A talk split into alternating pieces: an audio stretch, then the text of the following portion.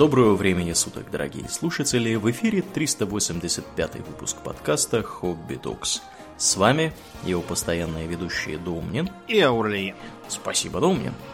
Итак, от темы корпоративно-зловещей мы переходим к теме более научно-фантастической и даже не столько фантастической, сколько научной. О чем мы, Домнин, поговорим сегодня?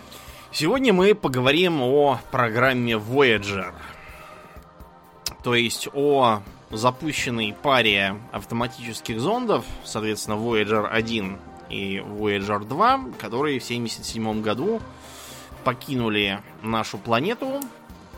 И сейчас они находятся на грани отключения, потому что иссякают их силы. А, в прошлом году Voyager 2 добрался до а, так сказать, э, ну, в общем, он добрался до выхода из гелиосферы, то есть такого пузыря около солнечного пространства, а, вот, и вышел в межзвездное пространство. Что с ними будет дальше? Вопрос очень хороший. Поскольку то, как мы с вами представляем обычно космос под влиянием фантастики это очень далекая от реальности картина на самом деле.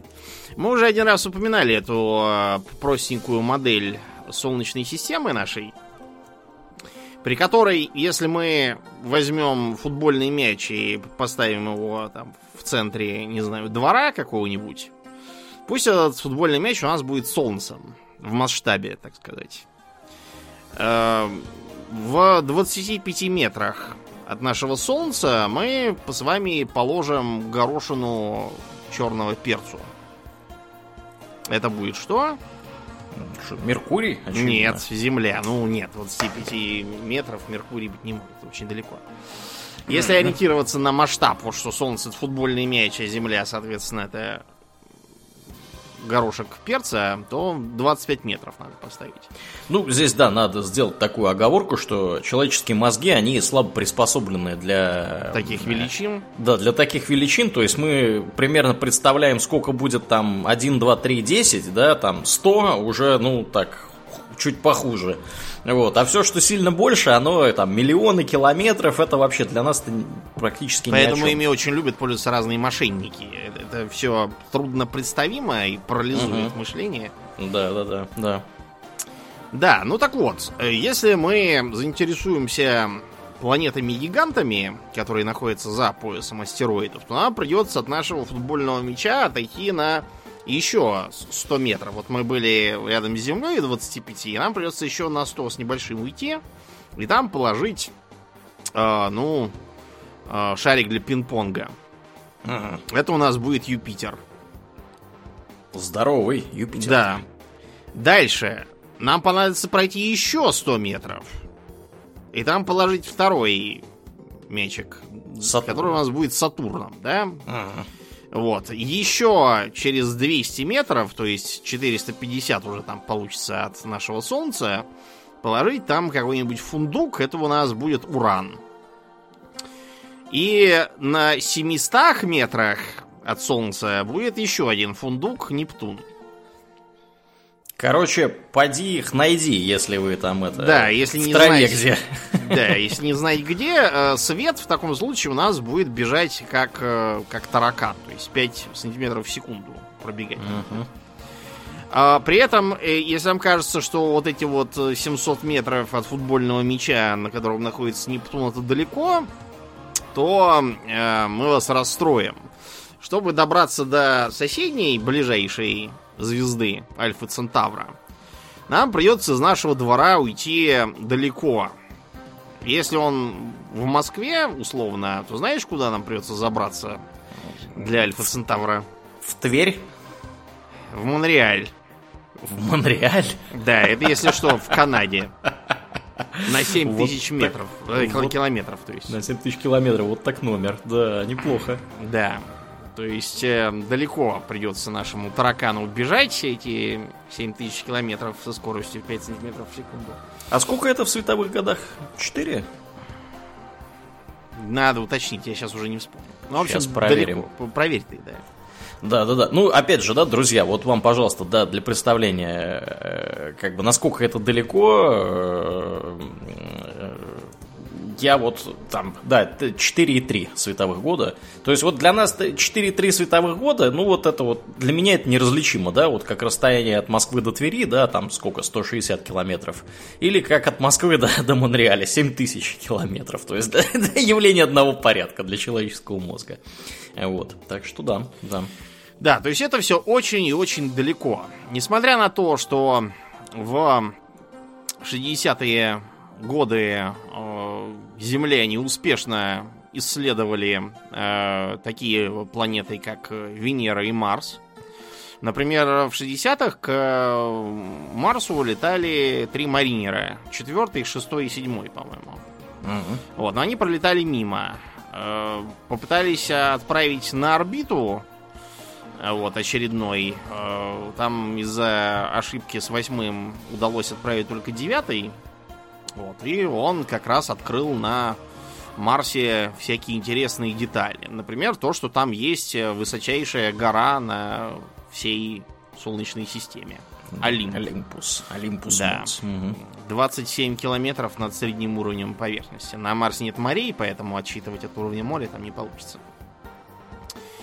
Вот. И э, э, таким образом мы с вами посмотрели и на Венеру. Туда летали советские аппараты. К сожалению, тоже было много неудач. Венера 4 в 67 году, э, Венера 5 и Венера 6 все сгинули. Вот, и было сделано предположение, что на Венере наблюдается очень агрессивное внешнее воздействие. Так что следующую станцию Венера-7 замотали в три слоя, так, чтобы она могла это выдержать, и она стала первым э, рукотворным предметом, который достиг поверхности Венеры. Мгм. Он спускался на парашюте в атмосферу, Мгм. вот, и стал показывать, что давление атмосферы там есть, и более того, оно очень сильное. На поверхности достигает 90 э, земных, вот, и там страшная жара, почти в 500 градусов. Обрадованные советские ученые направили Венеру-8, на которую поставили более солидную систему радиосвязи, чтобы она могла передавать вплоть до самого момента посадки. К сожалению, Венера-8 прожила там всего час, дальше она просто сгинула от тяжелых условий. Все это усложнялось еще и тем, что э, слишком густая и плотная атмосфера пагубно влияет на радиосигналы. Они в ней глохнут. Но э, после внесенных корректив 9, 10, 11 и 12 Венеры передали важнейшую информацию, включая фотографии. Им удалось также зафиксировать то, что на Венере происходят грозы с молниями. Мгм. Да, прям как у нас, только хуже, жарче и с большим давлением. Э, Последующие аппараты смогли составить даже карту Венеры, нащелкав проекцию, которую потом на Земле собрали, и получилась э, карта планеты. Очень интересная и сразу зарубившая популярное направление тогдашней научной фантастики о высадке на Венере, о том, как там внизу в джунглях бегают всякие динозавры и прочее. Да, да, да. Я где-то такое читал даже в научной фантастике. На Да, голубом на- глазу. На самом деле, к сожалению, никто там не бегает, бегать не может. Далеко при таком давлении и температуре не убежишь. Да, из последних новостей э, есть э, школа мысли, которая утверждает, что в атмосфере Венеры могут находиться Да. какие-то органические Это уже в бактерии. 70-е годы э, высказывалось. И, кстати, тогда же выдвигалась идея о том, что раз внизу жарко и тяжело, Мгм. то надо попробовать создать атмосферные станции для колонизации Венеры, которые будут просто Да. там парить вроде как дирижабли. Да, да, да, да. Учитывая плотность атмосферы, это не должно быть так уж трудно. Да, ну вот и, собственно, почему я про это вспомнил, потому что буквально, мне кажется, месяц или два назад были новости, что вроде как там, значит, э, то ли в спектре, да, обнаружили какие-то какие газы, которых там быть не должно, то ли еще чего-то. Вот, в общем, подозрения усиливаются, что в атмосфере может что-нибудь жить, но прямых доказательств нет. Угу. Пока что. Так что следующим а, объектом приложения усилий беспилотных аппаратов должны были стать э, внешние планеты Солнечной системы. Все это осложнялось тем, что, как мы только что показали на примере с футбольным мячом, э, чем дальше летишь, тем, а, тем больше расстояние получается между планетами. Вот. И о пилотируемых запусках, конечно, нечего и думать. Но даже и автоматические станции на таких расстояниях и на таких огромных сроках наверняка работать э, не смогут. Нужно было что-то делать. Были разные другие опасения, например, э, пояс астероидов. Пояс астероидов это э, такой э, достаточно давно э, известный участок Солнечной системы, где множество всяких э, камней, грубо говоря, болтается. Некоторые из них достаточно крупные, такие как, например, э, Церера, чтобы считаться за малые планеты. Э, достаточно давно уже все это известно. Само название существует как минимум полторы сотни лет. Э, высказывались самые разные предположения о природе и причинах формирования пояса астероидов. Вроде того, что это могла быть такая несостоявшаяся, не получившаяся планета, для которой даже было придумано название. Знаешь, какое? Какое? Фаэтон. Точно. Да. Был такой, да. Потом угу. эту теорию раскритиковали после того, как было подсчитано, что суммарная масса этого пояса равна примерно 5% в лучшем случае от нашей Луны. Никаких планет таких не бывает, причем почти вся эта э, масса сосредоточена в 10 самых крупных из э, малых планет там. Уже упомянутая Церера, еще несколько других. Так что с идеей про не получившуюся планету сейчас в целом распрощались. Считается, что э, возможно повлияла на формирование этого пояса большая масса Юпитера, самый крупный из наших планет. Но если пояс астероидов э, давно известен, то вот э, то, как его преодолеть для э, земных астрономов, оставалось загадкой. То есть э, э, было неясно, можно ли вообще послать э, туда роботизированный зонд и не разобьется ли он об эти астероиды.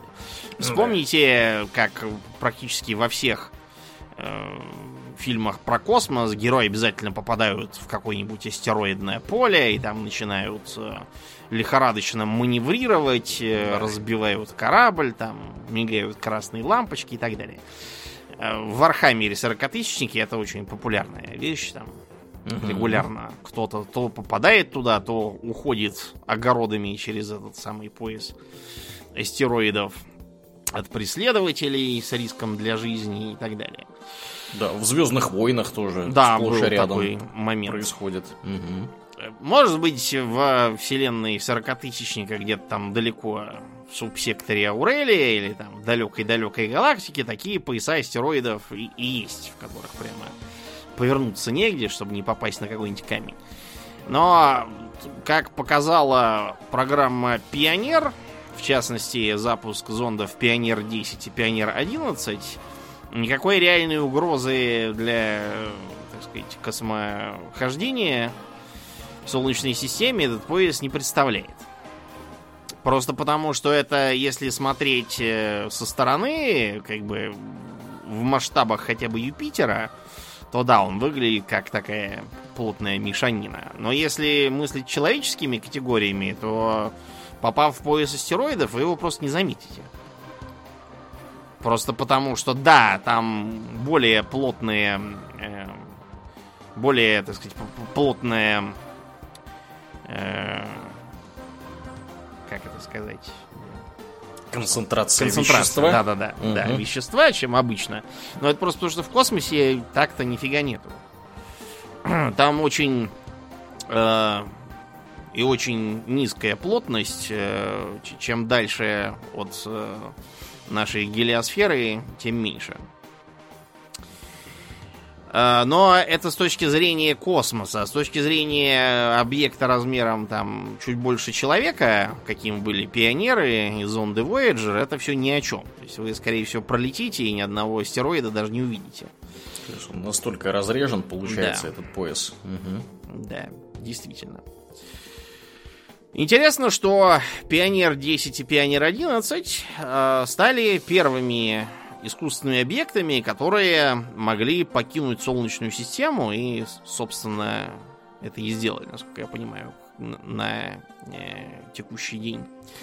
А для того, чтобы как-то приготовиться к тому, что когда-нибудь их могут найти инопланетяне, на Пионер 11 поместили табличку, вот, которая содержала изображение эм, человека, ну, в смысле, мужчины и женщины, которые стояли на фоне этого самого зонда, схематично изображенного, ну, чтобы было понятно, каких размеров мы относительно зонда. Мы, человеки, запустили этот зонд.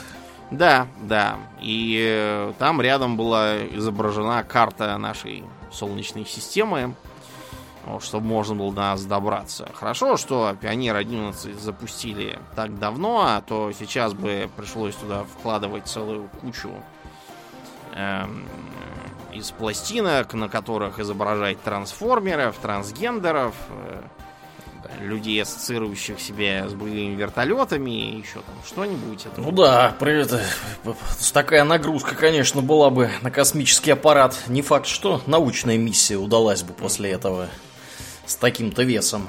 Да, не улетел бы никуда, к сожалению, зонд, так остался бы на Земле.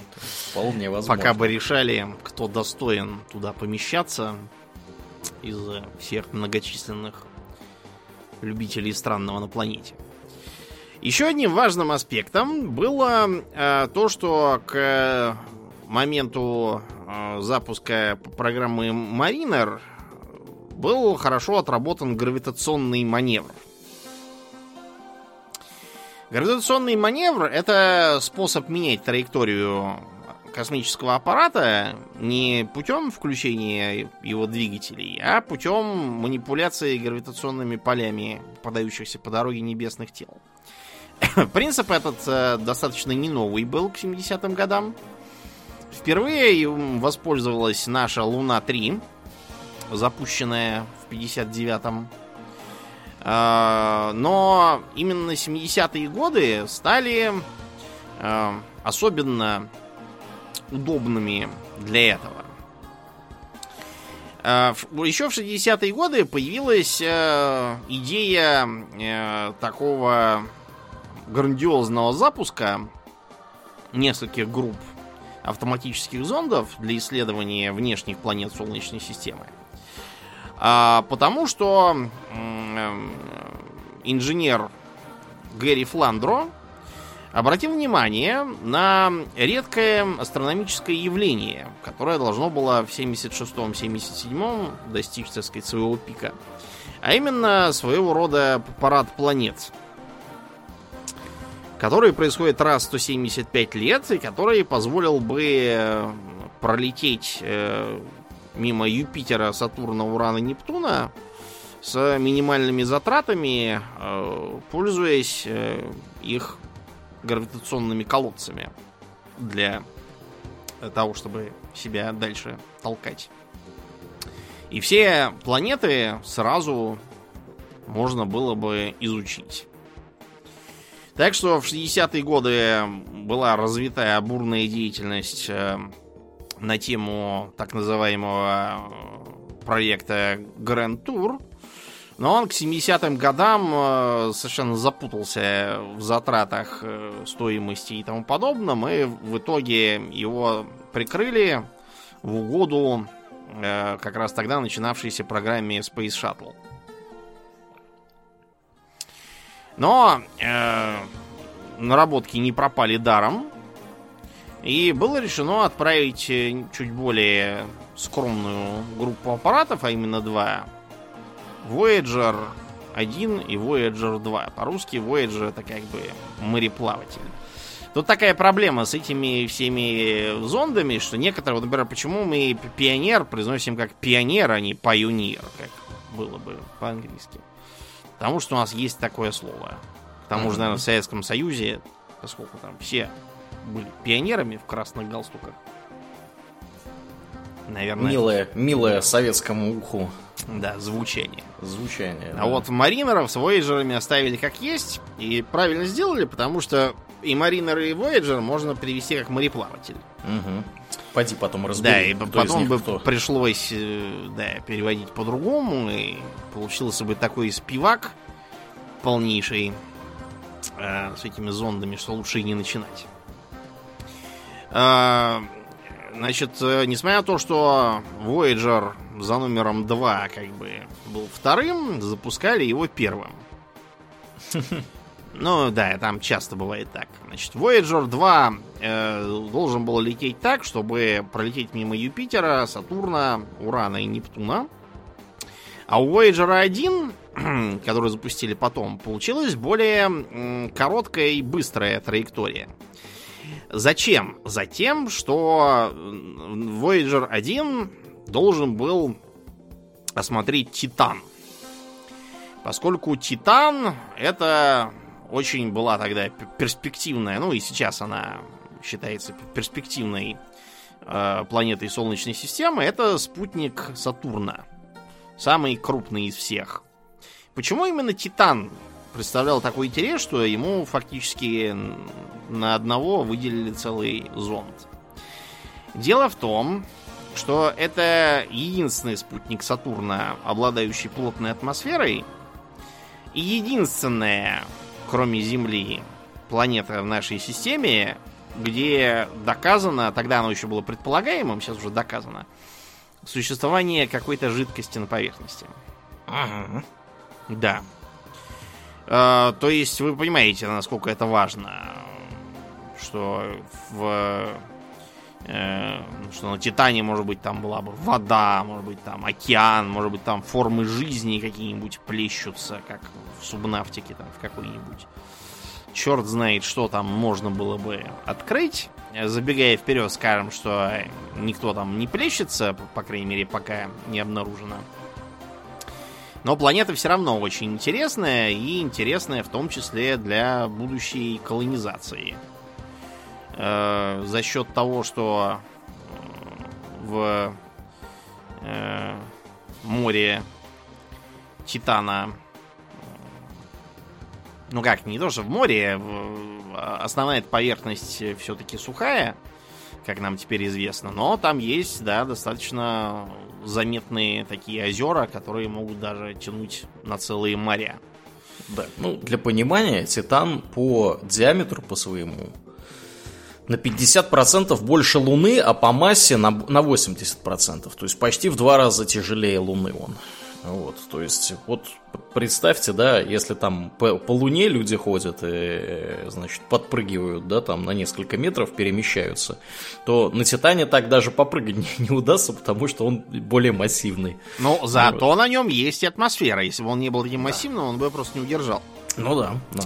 Вот, так что, как теперь мы знаем, на э, поверхности Титана плещутся э, этановые моря. А вот на Земле этан это газ, а там вот он жидкий. Есть даже гипотеза, что э, под поверхностью Титана есть э, целый океан, а вот эта вот поверхность это как бы лед на его поверхности, поэтому его не... Пока неизвестно, но, в общем, для Voyager было очень важным осмотреть Титан и понять, что там такое происходит. Из-за за его плотной атмосферы посмотреть с Земли было невозможно, нужно было пролететь близко. А, из-за этого Voyager 1 не смог полететь дальше ни к одному э, телу Солнечной системы после Титана. Вот, он вместо этого полетел выше плоскости нашей системы и выполнил еще одну очень важную задачу. Пофоткал сверху Солнечную систему. Угу. Да. Э, Эти данные были посланы на Землю, и их так выстроили квадратиками. Не все планеты удалось сфоткать. Меркурий и Марс, насколько я помню, не получились. Там Солнце светило неудачно, их было не видно. Было видно Венеру и Землю, впрочем. Это позволило лучше понять то, как устроена наша Солнечная система и как она выглядит снаружи. А Voyager 2 э, принес очень ценные познания о том, что из себя представляют, во-первых, газовые, а во-вторых, ледяные гиганты. Газовые это Юпитер и Сатурн, а ледяные это Уран и Нептун. А Когда Voyager 2 пролетал мимо Юпитера, он а, каждые там, пару часов делал фотографию поверхности. После чего отправлял эти фотографии всем скопом домой, где их просматривали, закольцевав э, как гифку. Такую. Ага. Это позволило наконец-то понять, что Юпитер не, так сказать, э, статичен, а его поверхность постоянно движется. И что Юпитер все время бурлит. И вот это вот э, большое красное пятно, э, как его у нас называют, это, походу, глаз огромного урагана. Причем этот ураган сильно поразил ученых тем, что существует э, уже очень давно, кончаться не планирует и э, периодически меняет свой диаметр. То есть когда-то давно, э, значит, он был в размере целых 50 тысяч километров, если самую длинную его часть брать, он тогда был овальным. А сегодня он, как считается, всего-то 15-16 тысяч километров имеет в диаметре. Почему, непонятно. Зато удалось из-за этих снимков предположить, что э, скорость газового ветра внутри этого урагана превышает 500 километров в час. О, Да. быстро. Да, весьма быстро.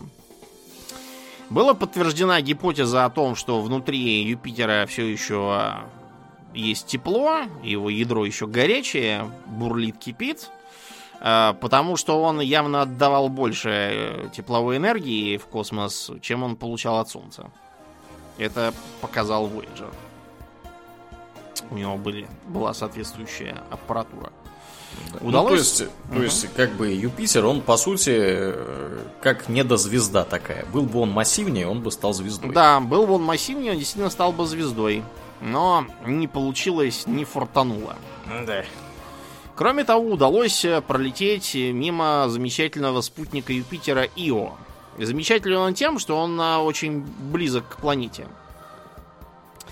А, Удалось понять, что на поверхности Ио идет бурная вулканическая деятельность.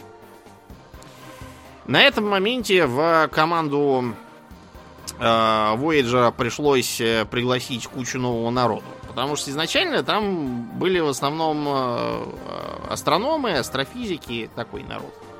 Инженеры всевозможные.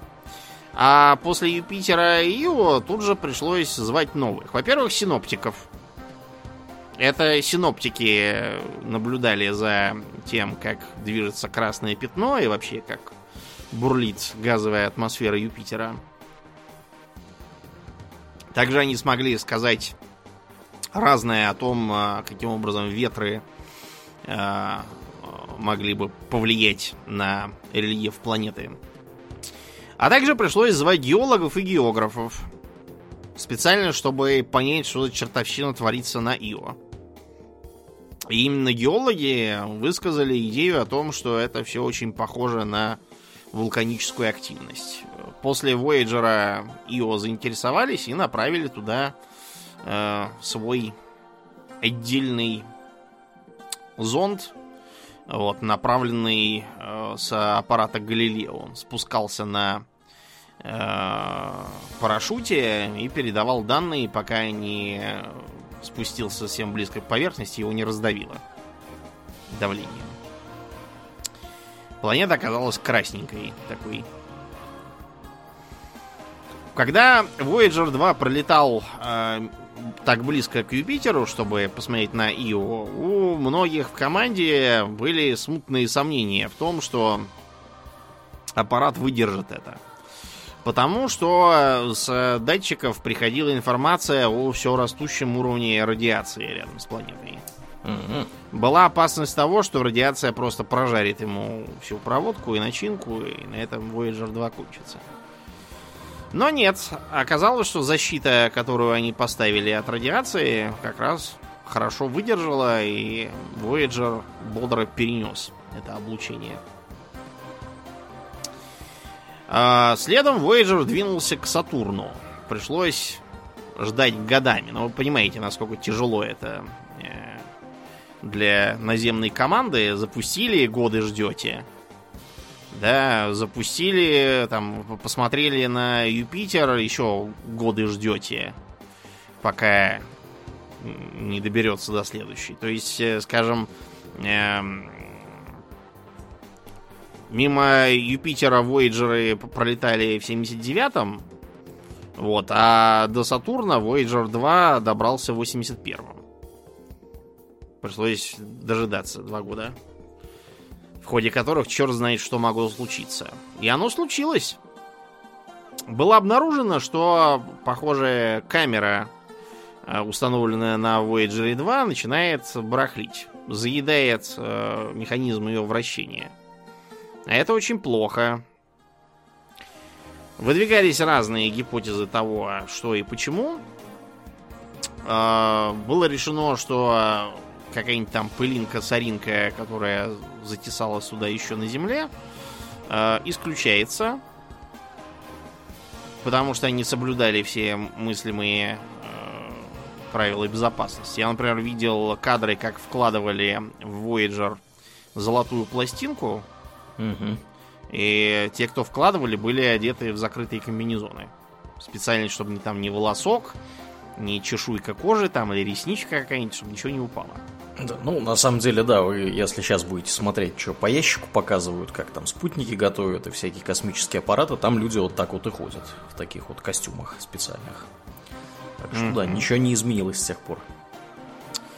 А, тогда было решено, что, наверное, просто смазка начинает густеть, и скапливаться в конкретном месте, даже предположили в каком. И тогда, пока он все равно летит и ничего не делает между планетами, было решено делать ему такую гимнастику. То есть периодически вращать камерой, так сказать, со все большим радиусом вращения, и смазку разогнать. Получилось. А, следующей проблемой было, например, то, что когда зонд летит мимо планеты, он э, вынужден давать большую экспозицию, тем больше, чем дальше от Солнца он забирается. Если у Юпитера было еще ничего, то вот начиная с Сатурна солнечного света начало не хватать. Это означало, что нужно дольше держать затвор камеры открытым, чтобы сделать фотку. Но зонд летит довольно быстро. И если так делать, то изображение получится смазанным и некачественным. После некоторых колебаний было решено попробовать одновременно с помощью маневровых двигателей подруливать, вращая зонд так, чтобы он сдвигался относительно э, Солнца, но не сдвигал э, объектив относительно планеты, мимо которой летит. Таким образом получалось, что изображение не смазанное, а просто чуть более широкое. Э, когда э, Voyager добрались до, Ура... До Сатурна, они изучили его кольца. Э, сколько у нас планет с кольцами в Солнечной системе, Аурелиан? Давай посчитаем. Сатурн. По-моему, у Урана. У Урана есть, да. Есть кольца. И не знаю, есть у Нептуна с Плутоном какие кольца. Ну, Плутон уже не считается за планету, а у Нептуна колец, насколько я понимаю, нет. Значит, две. Да, всего две. Это и делает э, очень интересно. А, нет, извините, вру, у Нептуна есть э, кольцевая система формально, просто она э, малозаметная и такая довольно блеклая. Voyager 2 как раз, когда пролетал мимо Нептуна, показал, что кольца у Нептуна есть. Угу. Да, и сумел это подтвердить. У Сатурна с кольцами, э, как оказалось, э, все сложно. Помимо относительно ровных э, рядов из таких э, кусков камня, э, нашлись и кольца, которые фактически такие на заплетенные косички похожи. Очень забавные. Угу. Да. Э, Потом, когда Сатурн пощелкал э, их сверху, то по- получилась картинка очень похожая на грамм-пластинку. Такую. Еще, пока он летел, э, было обнаружено, что э, частицы, формирующие эти кольца, постоянно движутся. Причем э, удалось выделить из них такие центры тяжести, которые удерживают все кольцо на месте, и когда они двигаются, двигаются согласованно с ними э, все остальные. Причем, когда э, ученая, заметившая это первой, смотрела, она обратила внимание на то, что колебания в кольцах Сатурна проходят циклично. То есть они такой последовательностью идут.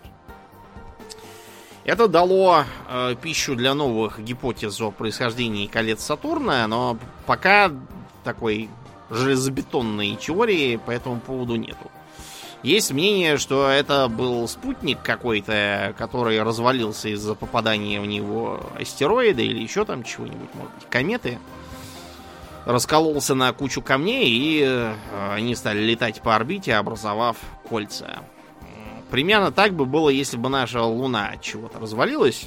Те, кто смотрел художественный фильм Обливион, вот, э, те помнят, что там как раз Луна раскололась и висела в таком развалившемся виде над горизонтом все время.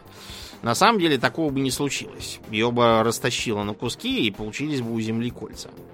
Да. Ну и для того, чтобы успокоить э, тревожных людей, сразу нужно тут сказать, что для того, чтобы Луну распатронить на, на такую вот кольцевую систему, нужно что-то вообще сверхъестественное. То есть даже если мы сейчас туда начнем запускать ядерные ракеты и взрывать их на Луне, Луне от этого ничего не сделается. Только кратеры там появятся дополнительные и все. Вот. Сама Луна не развалится от этого, она не настолько хрупкая. А Voyager э, сделал попытку, ну то есть не попытку, была такая мысль попробовать пролететь между э, самой планетой и кольцами. Но по мере приближения оказывалось, что э, кольца никуда не деваются. Это просто не видно тончайших колец, которые между толстыми, толстым ободком и поверхностью планеты. А на самом деле они там есть. И попытка пролететь там на зонде приведет к его уничтожению. Так что по плану это срочно были, был отменен. Э, Voyager 2 двинулся дальше. Когда он через несколько лет достиг Урана, он изучил также и его кольца, а также э, отметил, что Уран замерзший, что он покрыт льдом, и в отличие от предыдущих двух планет газовых гигантов, Уран, похоже, не имеет горячего ядра. Все, замерз он. Остыл Да. уран. Уран остыл. Э, Уран остыл, и поэтому его стали называть ледяным гигантом. Состоит он из водорода и гелия, тут как раз нет ничего э, особенно интересного, но э, при этом у него есть своя атмосфера. То есть внизу там лед, но над ней все же водородно-гелиевая атмосфера.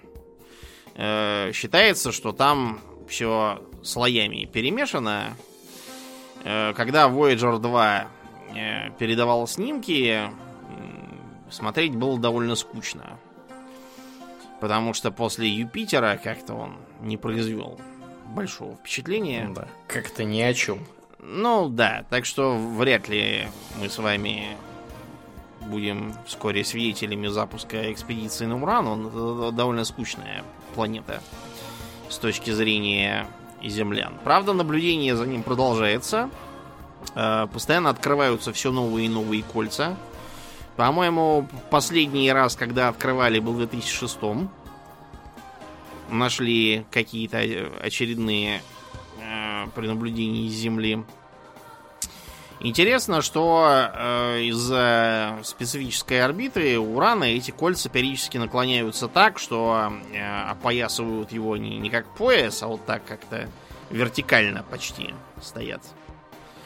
Э, это бывает редко, но их периодически видно с ребра. Последний раз был в 2008 году.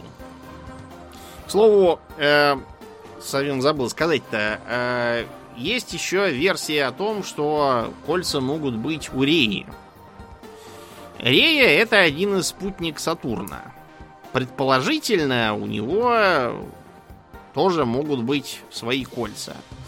Э, периодически один астроном говорит, что наконец их наблюдал, другой астроном говорит ему, что ничего он не наблюдал, и наоборот доказано, что колец нет. Вот, потом э, была выдвинута гипотеза о том, что кольца были когда-то, но кончилось все тем, что их притянуло э, к поверхности планеты, они упали туда и все. И кончились. Так что непонятно ничего. Вообще в астрономии чисты такие э, вопросы, когда даже в близости к нашему Солнцу э, трудно твердо сказать, есть что-то или нет его. То есть определенные признаки наличествуют, но наблюдению не поддается. Например, вот есть такое облако Оорта. Считается, что э, в Солнечной системе есть такая сферическая область, э, в которой зарождаются некоторые кометы. Э, кроме, собственно, комет, типа кометы Галлея, Галлеи, извините, э, никаких подтверждений этого облака Оорта пока не видать. Непонятно, есть оно или нет. Есть даже предположение, что за границами облака Оорта нас ожидает Немезида. ОМГ, а это что? Э, вероятно, это какой-то красный карлик, который является звездой спутником Солнца. То есть э, есть даже версия, что Эм, массовые вымирания на планете приводятся, э, при, извините, происходят от того, что э, это самое Немезида приближается и все мы тут подыхаем. Что-то какая-то планета Нибиру почти. Да, короче, э, многое из того, что врут про Нибиру, это на самом деле старая гипотеза про Немезиду. Сейчас консенсус такой, что Немезиды, скорее всего, никакой нет, а гравитационные следы, э, вот, которые предположительно указывают на ее наличие, вероятнее всего оставляют э, какие-то до сих пор не открытые транснептуновые объекты. Э, да. Значит, когда Voyager миновал э, миновал Нептун 25 августа 89 он устремился за границы нашей Солнечной системы, которые, кстати, не так давно были подвергнуты пересмотру. Я говорю, разумеется, про Плутон. Потому что Плутон э, начали разыскивать э, где-то 150 лет назад – Э, исходя из того, что орбиты Урана и Нептуна не совсем совпадали с тем, э, что для них было рассчитано еще до их э, эмпирического обнаружения. И эти отклонения как раз, видимо, и диктовались тем, что есть девятая планета, которую не видно, но которая влияет на Уран с Нептуном. Поэтому, когда в 30-м году э, все-таки открыли Плутон, на радостях его назвали этой девятой планетой, и весь 20 век оставшийся Плутон в этом качестве числился. В 1978 году был открыт спутник Плутона, который называется Харон.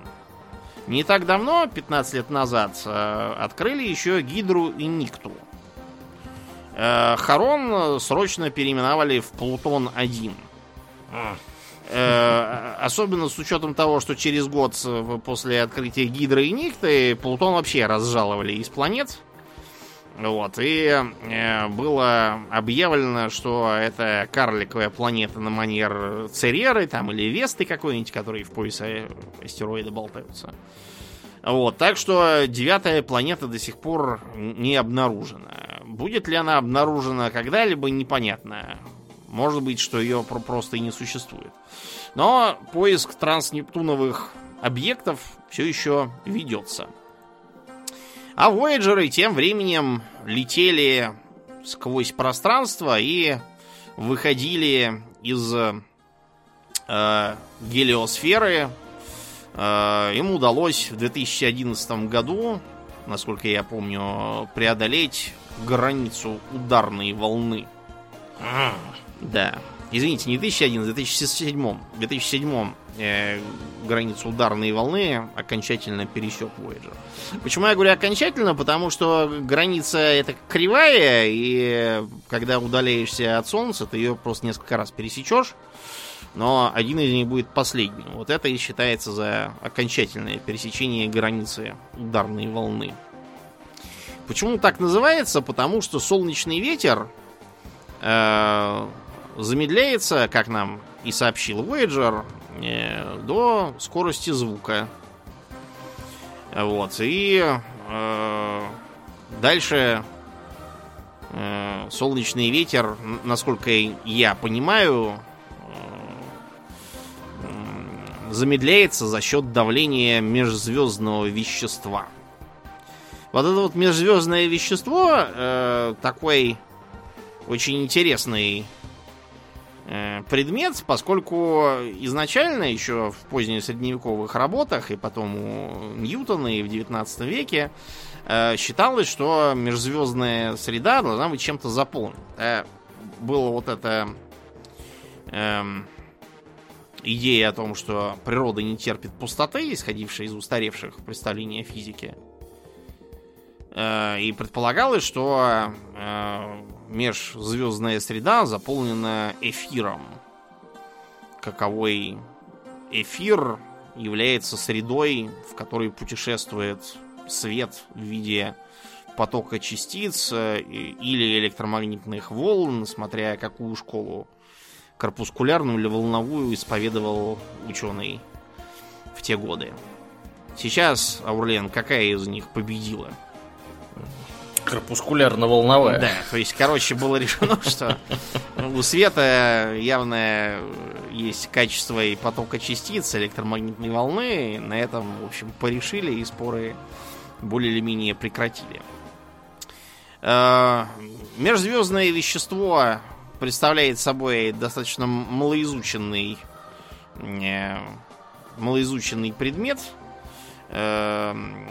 То есть э, мы можем сейчас уверенно сказать, что между звездами нет вот пустоты, вакуума в строгом смысле, то есть таком, котором он обычно в задачах встречается.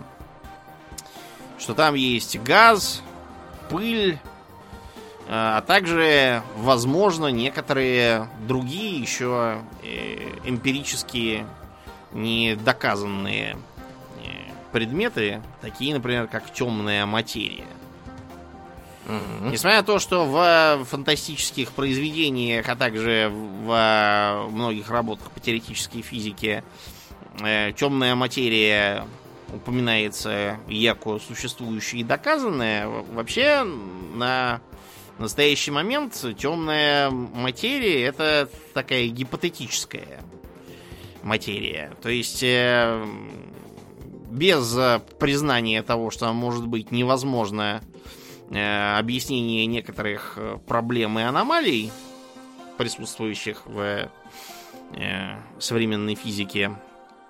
Но вот так, чтобы потрогать эту темную материю, изучить ее свойства, и посмотреть там на нее, пока такого нету.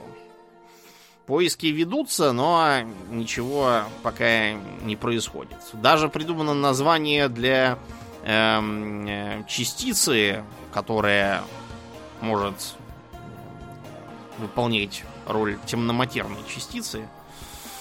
Ее назвали WIMP, то есть типа слабак, насколько я понимаю. Мне кажется, это аббревиатура вообще. Да. Ну, вероятно, это так называемый бэкроним. Да-да-да, это действительно бэкроним. Это Weakly Interacting Massive Particle. Particle, да. Слабо взаимодействующая массивная частица, но э, когда аббревиатура специально подбирается так, чтобы звучать похоже на какое-нибудь смешное словцо, это называется бэкроним. Типичный пример бэкронима это лазер. Или BIOS, например, да? Мгм. нарочно так построили аббревиатуру, чтобы получалось как жизнь.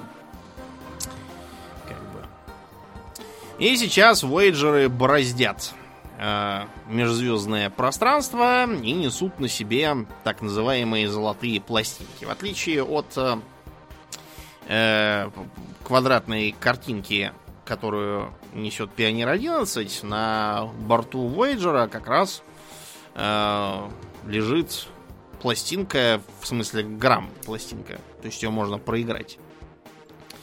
Она сделана из меди и покрыта золотом. Как ты думаешь, почему золотом, Аурлиен? Ну, золото не портится. Да, в этом, Уж очевидно. в этом его плюс. Не проржавеет.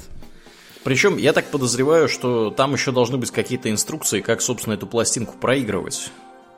Вот, э, если мне не изменяет память, вроде как что-то должно быть то ли нарисовано, то ли еще что-то в таком вот духе, потому что нельзя же просто взять и проиграть пластинку. Вот. Неизвестно на чем. Но это не точно. Надо уточнить будет. Я что-то. Не я думаю, помню. что они разберутся, потому что, в принципе, пластинка-то это, ну, достаточно м, интуитивно понятная техника. Как перфокарта, например. интуитивно для нас понятно. Ну, вообще, да. Тут, знаете, когда инопланетян представляешь, они могут быть вообще какими-то параллельно мыслящими по сравнению с нами. Разумный океан. Да, какой-нибудь разумный океан, которому в проигрывании пластинок нет ни малейшего смысла.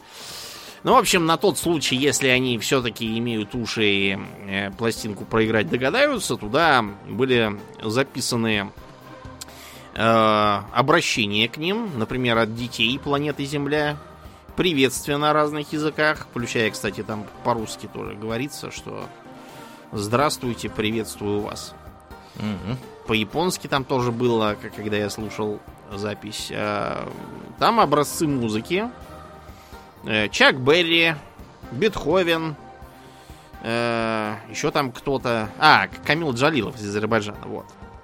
Камил Джалилов из Азербайджана тоже удостоился чести быть э, э, увековеченным для международных цивилизаций. Э, Большое участие в работе программы Voyager принимал знаменитый Карл Саган. Вообще он Сейган, но поскольку он еврей из России, мы уж привыкли его называть Саганом. Да. Наш Как- человек. Как он, да, был, был бы тут. Ты знаешь, что его дедушка зарабатывал тем, что переносил на себе через э, реку людей? Да. Крепкий дедушка, видимо, был. Нет, он просто был очень бедный дедушка. Больше ему нечего было кушать. Ну или так, да. Да, в общем, Саган это знаковая фигура э, как в э, исследовании космоса, так и в научной фантастике. Вот мы, например, с Аурлианом как-то раз смотрели у него на даче художественный фильм «Контакт», по-моему, назывался. Что-то такое было. Мы Где- с тобой что только не смотрели, да? Да, да. Мы смотрели про то, как на Землю падал какой-то астероид, а Фродо от него убегал и прятался. Э, Нет, я имею в виду тот фильм, где э, в программу сети начинают поступать из космоса закодированные сигналы, включая почему-то выступление Гитлера на Олимпиаде. Мгм. А вот, они начинают строить некую машину, чтобы отправиться в космос, но эта машина, она никуда не летит сама по себе, она их как бы телепатически куда-то отправила. где они встретились с э, принявшими вид их э, родных и близких для упрощения контакта инопланетянами, а потом очнулись все в том же месте. И, в общем, им сказали, что это какая-то все ахинея, никуда они не ездили, это все была мистификация, там, галлюцинация и так далее. А, но на самом-то деле все это было правдой. Так вот, э, этот фильм снят по книжке Сагана. Прикольно. И очень близко, так сказать, к тексту. Земекис просто фанат был этой книжки. Он хотел показать, там кое-чего выкинул лишнее и устаревшее. Там предполагал, что Советский Союз будет в конце 90-х еще жив. И в состоянии что-то строить такое. Да. Никто не ожидал от него такой да. подлости. Да, он раз, пришлось все переделывать. Угу. Вот из-за них. Ну, короче говоря, Саган это глыба. И Саган, в частности, настоял на том, чтобы Чак и Берри и еще там кого-то записали на, на пластинку. Ему говорили, ну это музыка-то молодежная. Он говорит, так э, тут у нас молодежи на планете очень много. Почему они не должны быть представлены? А, из нечеловеческих э, звуков туда попали горбатые киты. О, да, ну, чтобы не создавалось впечатление, что мы тут единственные представители биосферы. Кроме Стра- пласт... Странно, что не дельфины, а киты. Да, да. Кроме звуков, э, там были еще и картинки, изображающие кучу народу всех цветов и вероисповеданий, которые занимаются всякими э, вещами, чтобы объяснить, как мы тут вообще живем.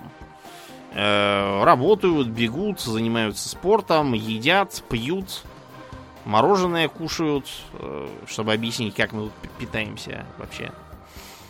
Также были э, некоторые работы научные, э, фотографии земных ландшафтов, космических обсерваторий, короче, всего, чего, чего бы было интересно им посмотреть. И есть даже там некоторые видеокадры. Я, правда, думаю, что когда они долетят до каких-либо пришельцев, те скажут, господи, и шакальные у них видосы на этой земле. Пожали их там какими-то кодеками странными. Да, ну, да. В общем, летит э, до сих пор Voyager, несмотря на то, что его оборудование постепенно отключается, чтобы не транжирить запасы энергии вот, он э, использует так называемый радиоизотопный термоэлектрический генератор, который представляет собой, по сути, атомную батарейку. Mm-hmm. Да, он начнен э, э плутонием 238. Это не тот, который в бомбах, в бомбах 239. А этот как раз нужен для того, чтобы э, добывать энергию для космических аппаратов. Он туда уложен такими же таблетками, примерно как в сборках на атомных реакторах. Вот, и пока что батарейка еще держится. Такие же использовались в некоторых других, типа зонда Галилей, который его исследовал, Кассини, который все-таки добрался до Титана. У Voyager 1 с Титаном не сложилось. Слишком плотная атмосфера не позволила ничего там оценить, так что получился такой такой вот э, промах. С ним э, утешили себя только фотографиями Солнечной системы, как бы сверху, условно. Ну или снизу, это как считать.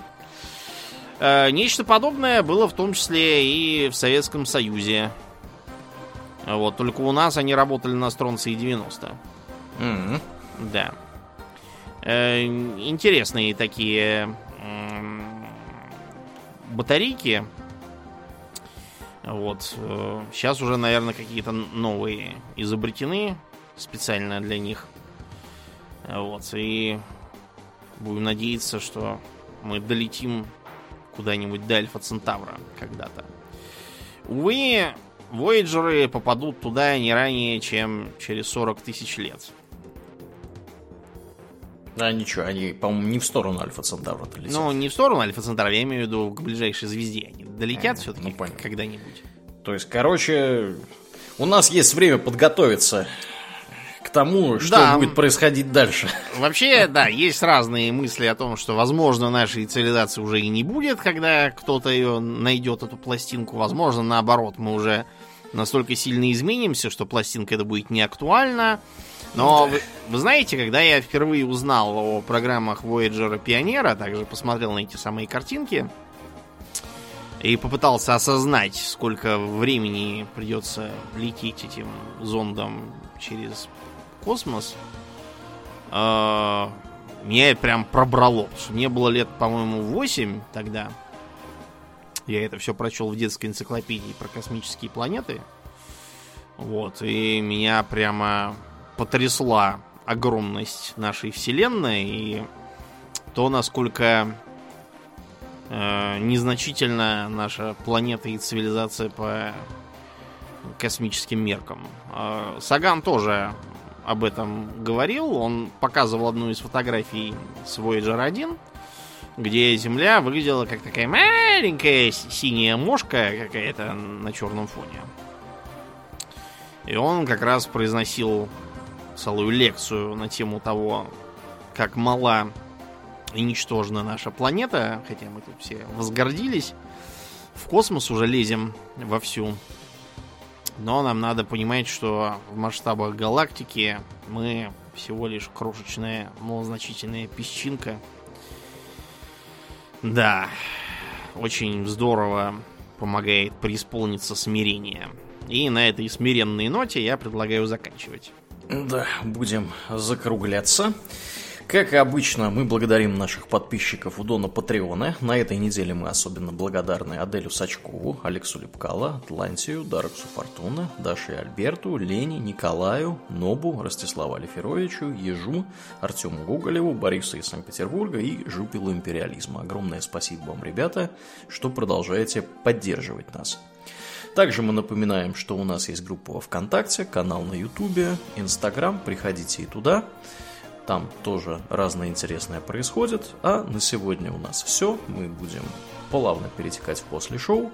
Мне остается лишь напомнить, что вы слушали 385 выпуск подкаста Hobby Talks, и с вами были его постоянные и бессменные ведущие Домнин. И Аурлиен. Спасибо, Домнин. Всего хорошего, друзья. Пока!